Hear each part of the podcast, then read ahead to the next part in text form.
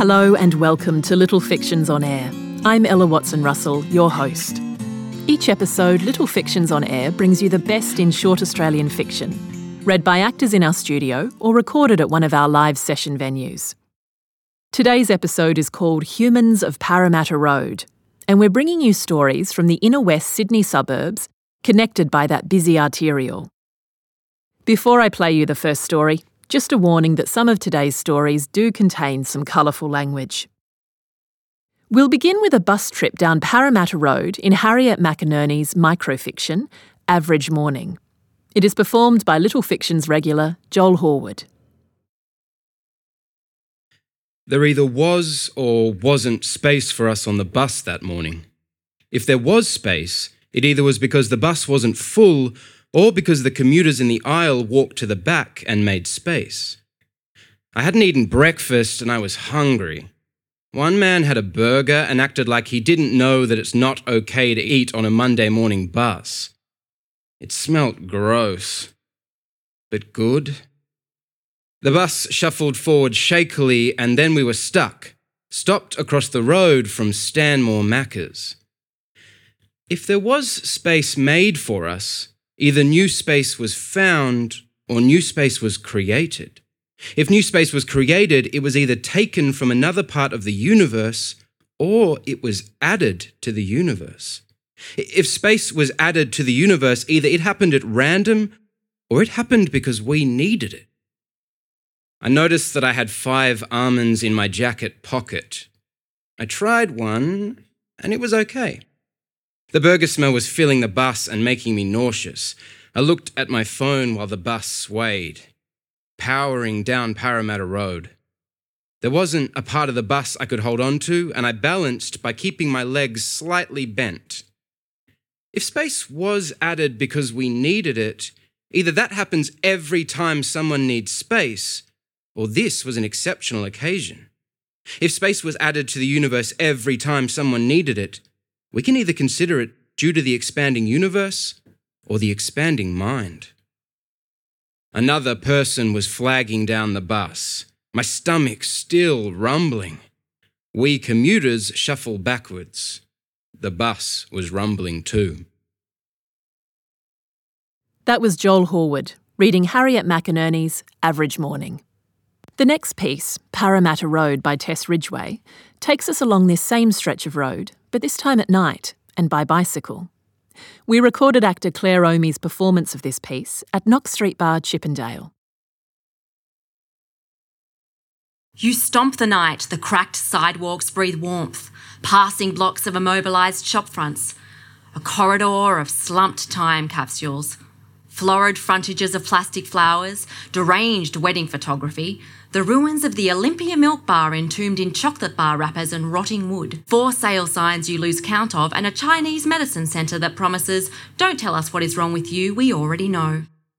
All empty vestiges for you to pin your woes to. Revved engines drown out thoughts and crash like waves at your heels. Tides of trucks, full bellied buses, and bros in souped up Subarus ready to get on the horn to let you know they'd probably fuck you and you should take it as a compliment. A Saturday morning, you hung out the window of your dad's Tarago belting, now you're back to the Velvet Underground, because Parramatta Road is only for gypsies and forward propulsion, no idling around. Though there's space for short stints of quiet reflection, your face distilled blue, black, silver in shop windows. But you can't keep your outlines here, you only streak on ghosting, past decaying displays. Only dust and downtrodden gum can stick, mingling with tumbling trash. 50 odd plastic pill saddies or bead bags, depending who you ask, flapping like little fish against their demise. You may have gotten to the road's core one Sunday night biking home stoned after staffies, flying up the hill to Johnston Street, your shadow pulled below, looping down underneath your tyre, running yourself down. You are swung into balance and the air keeps you buoyant. Marvelling at yourself, refracted and multiplied under street lamp light, you decided to be a neuroscientist that night, though that never stuck somehow. You surge on into oblivion, getting snagged by red lights. That was Claire Omi performing Parramatta Road by Tess Ridgway. In the next short story, Sydney author Jill O'Meara takes us behind one of the shop fronts along Parramatta Road in Trixie Depraved Does Leichhardt. It is performed by Eleni Schumacher. How much for a blowjob? Excuse me? I'd like a blowjob. What'll it cost? Are you looking for a hairdresser or a brothel? What do you reckon? This is Legal Aid Leichhardt. You've got the wrong number. Oh shit, sorry, lady. In the mid 90s, we received several calls a day from Johns looking for love in Leichhardt. Sometimes they'd sail in off the street from Parramatta Road like desperate ships mistaking an indentation in the cliffs for safe harbour.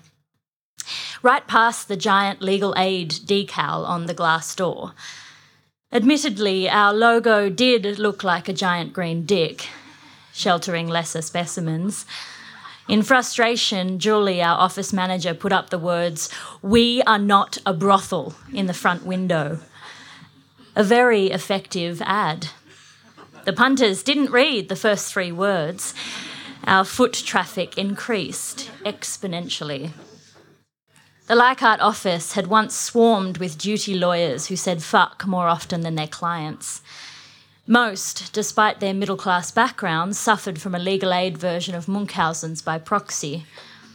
Their feral demeanour exactly mirrored the behaviour of their disadvantaged clients who genuinely struggled to cope with life's hard knocks. When nearby courts were subsumed within the city's Downing Centre, they were herded into head office like reluctant cowboys. This bitterly disappointed some who frequented a notorious pub on Parramatta Road, where to win a free drink you'd saunter up to the bar nude. To avoid a public outcry for withdrawing criminal lawyers from Leichhardt, Legal Aid sent in the communications team.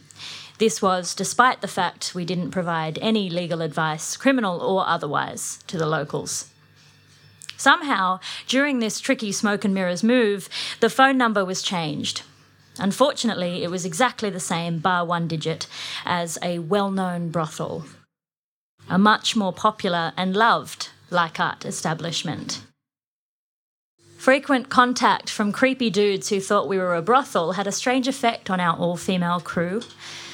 We had an office Kris Kringle, but we didn't swap crappy gifts which died after being unwrapped. We wrote down imaginary prostitute names and randomly gifted them to each other. Trixie Depraved was mine. I hated it. The name seemed closer to an Oxford Street drag queen with a penchant for Sylvester than a working girl. But the name seemed to stick like cold pizza to cardboard. Once I took what I thought was an internal call from Lolita Booty, Julie. I breathily answered in my best Trixie voice. To my horror, I recognized the puncy vows of a senior manager from head office, a born again Christian with an unhealthy fascination for fire trucks. He thought he'd called the brothel and tried to arrange an erotic session with Trixie at Penrith's Museum of Fire, in front of its prized 1939 Coventry Climax pumper. Awkward. Our office was on a grimy block west of the sports bar. Many shops were abandoned and garlanded with a bailiff's heavy chain. Their windows were encrusted with a toxic grey powder from the heavy traffic. Even the popular Italian bridal shop looked, from the street, like it sold wedding dresses the colour of Sydney's Harbour Bridge. It was as if the entire block had been laid waste. Pedestrians greeted each other like survivors of a Pompeian volcano, pleased to be alive but nervous about lingering on the footpath. Further along the street, a septuagenarian called Giorgio had an engraving business. His permanent window display consisted of decades old trophies which he polished every morning. They looked like jug eared pet animals in need of a home. Each was lovingly engraved with Giorgio's delicate cursive and curlicues. No customers ever seemed to go inside his shop. Yet Giorgio would open up every day at 8:45 a.m. and play Neapolitan operas on his portable CD player. You could sometimes hear his sweet sonic gift to the block floating above the screeching traffic. It made your own heart sing for a moment. At times, our office felt like an episode from the 60s TV series F Troop, an irrelevant and utterly useless government outpost. Like F Troop, desertions were commonplace. Our senior writer, Maureen, aka Dolores Del Rio, often went AWOL. In an era before mobile phones, this required sending someone out to comb the cafes on Norton Street. Julie would usually volunteer to bring her back. She'd find Maureen at the sports bar, sitting on a flat white and drinking in the impressive natural beauty that was Carlo, the barista. Unfortunately, Julie also succumbed to Carlo's sculptured torso and Fabio style ponytail. When they both failed to return, we agreed the whole office should go AWOL. This avoided wasting staff time on another search party. The well known brothel's frustration with mistaken calls for legal aid came to a head. Its madam had twigged DUI wasn't a new sexual service other brothels were offering. She called in the bikies and sent them roaring around to the local Telstra office armed with a nice note. This brought our own negotiations with Telstra, which had been moving at the rate of continental drift, to a hasty conclusion. Just in time. Within a week, the communications team was summoned back to the city. Leichhardt was closed for good. Our new business cards with the old Leichhardt number arrived three months later, which goes to show you can't escape your past. That was Jill O'Meara's Trixie Depraved Does Leichhardt. In our next story, Canberra author Sarah St Vincent Welsh writes from the point of view of a very recognisable feature of shops which line the Leichhardt stretch of Parramatta Road. It is called Wedding Dress. When the shop door opens, I hear the sea. The rumble of the waves rises to the sky. The sea must be close by. I dream of it. I wake to the sound of its swell, rising with the day. The beams of a lighthouse sweep across the floor at night. The brides to be, the mothers of the bride, the bridesmaids, glide in with smiles and acumen, with flourishes and secrets. They know their measurements. I swim in their expectation, hope for their attention, their touch to lead me to my day. I have heard whispers of a harbour, a bridge of fireworks, of gliding ferries, and an opera house with white sails. Is it a ship? Will I sail on it? Will I clasp my bride, enfold her as we waltz, dance in the spray? I glimpse the blue of the sky through the shop window. I am white like the summer clouds, organza edged. I wait for my day like a butterfly my tulle is a wing. It flutters as she walks past, brushing my skirt, and she pauses before me. The groom waits outside, smoking. Ash falls on the pavement, sparks scatter. She touches my bodice, lifts me to the mirror, and presses me to her heart, smooths me down, fluffs me out. She tries me on, steps out of her shoes, unzips. I slip and rustle and slide and hold her tight. She adjusts herself into me. We look at ourselves in the mirror, unsure. The bridesmaid runs to the door. Shoo! Shoo! The groom strides off, crosses the road. The bride to be wants to see us in the sun. Our wedding will be outdoors, out west, by a river. We stumble out the door, the waves crash around us. Parramatta Road surges, rolls. I am cream as pearl, as bright as molten gold, whipped in the wind. I will fly. A truck blares its horn. That was Joel Horwood performing Sarah St Vincent Welsh's Wedding Dress. The stories featured in today's episode were all collected via a Little Fiction's call out we asked for stories set in the past, present, or future of the inner western Sydney suburbs along Parramatta Road. In our final story, In Search of the Machine, Sydney author Jen Craig's search for a coffee machine brings back memories of life in Leichhardt in the 70s. Afterwards, it occurred to me that I could have saved some confusion by walking the whole way there, or at least parking somewhat further east so I could retrace some of the way I'd got there the first time, since it had so thrown me when I saw how it looked from the corner of Charles Street, just up from where I'd parked. Here, past the bared black and white wallpaper backing of the Eternity Bridal and Formal Wear shop, now lease, the window of the Tanara stainless steel cookware variety kitchenware shop had seemed too airily arranged, so totally wrong. Either everything had been changed since in the shop, everything dismantled, replaced, and so what I had taken in Google Maps Street View to be the prismatic sides of an Italian espresso machine, or better, a pasta making machine, had been nothing but the effects of pixelation. Either that, or else the tight packed shop that I was looking for was instead another that was several shops along on Parramatta Road, and I would know it when I saw it. After all, as I thought when I turned around to go back in the other direction along the road. Going west was the way I had found the shop the first time, when I had set out in the middle of the 80s. Walking all the way from Camperdown to take my doll form to the local office, the Leichhardt office, the whole way walking along Parramatta Road rather than the back streets. And so now, to find the shop in the way that we used to do it before the fisheye views of online navigators, by relying on instinct and going on foot.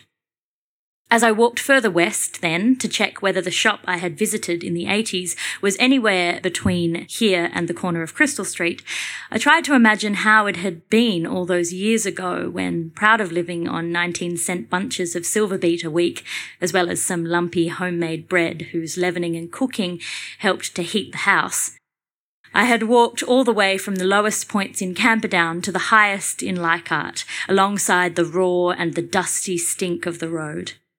I had no memory of the walk itself, I was realizing. Only the roar and the stink. That and those tiny and horrible houses that had been bunched opposite the fork where Pyrmont Bridge Road began, and about which I had soon begun to dream in a perverse sort of way. Those houses which no longer exist, but then had pressed so close to the weather of the traffic that their floors would have burned with the shrill yellow orange of reflected sunsets. As I walked now further, I even tried to imagine how it had been when I had waited in the long, slow line at the counter at the dole office, behind what might have been the wan figure of the man I could see ahead of me on the footpath. This man who was stilting along on purplish shins with his red picked scabs slipping up from his sockless shoes. How everything had seemed this way in the 80s, I was remembering. So grim and jittery, or else too smooth, like those public service posters that I would have examined in too much detail as I waited in line. Posters which, even if they were designed to reassure and inform us, seemed to operate rather as signs that confirmed our existence was indeed being leached of everything entirely. That soon the whole world would be similarly shiny and terrifyingly still. And so from this, I could imagine that it must have been a huge relief to go into that little shop next, after the dole office, that crammed little shop. How astonishingly wonderful it must have been to find, like that, a segment of something else. A place where beneficent complications might be stirring ahead. Language, odours, the coolish feel of Saturday afternoon Italian classes, the close set packages of the Italian shops I had gone into, one after another as an 11 year old child. Those tiny places in Florence, in Venice, where, after I had been pushed forwards with a quick, sharp shove in the small of my back, my mother had got me to bargain for each of the grocery items we were going to buy to question the price, to query the total, or even to ask for this embarrassingly elusive fiocchi d'avena so that my father could make us porridge on our so very 1970s campervan tour of the car parks, squares, and street sides of Europe. No one has oats here, I had kept saying to my mum. But did I really think that I could find all this? I kept wondering as I continued to walk along Parramatta Road. We think we desire a revivification of everything we've lost, and yet most of the time all we find are the puffed and abandoned shells of things, or their necessary deflations. After all, it had only been two years earlier when, as a favour, I had taken the afternoon off from a conference in Melbourne so I might catch the tram out to Malvern to check on the house that my mum still owned.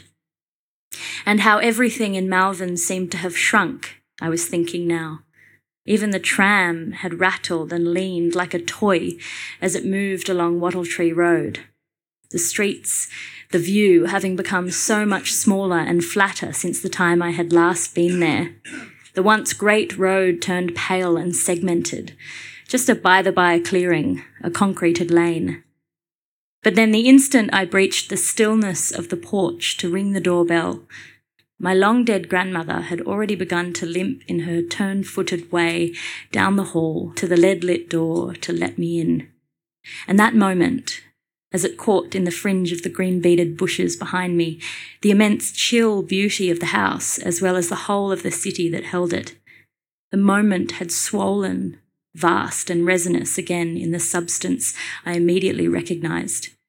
The wintering sweetness of burning coal, and it seemed then as if everything I could sense had always been there but had had to stay hidden.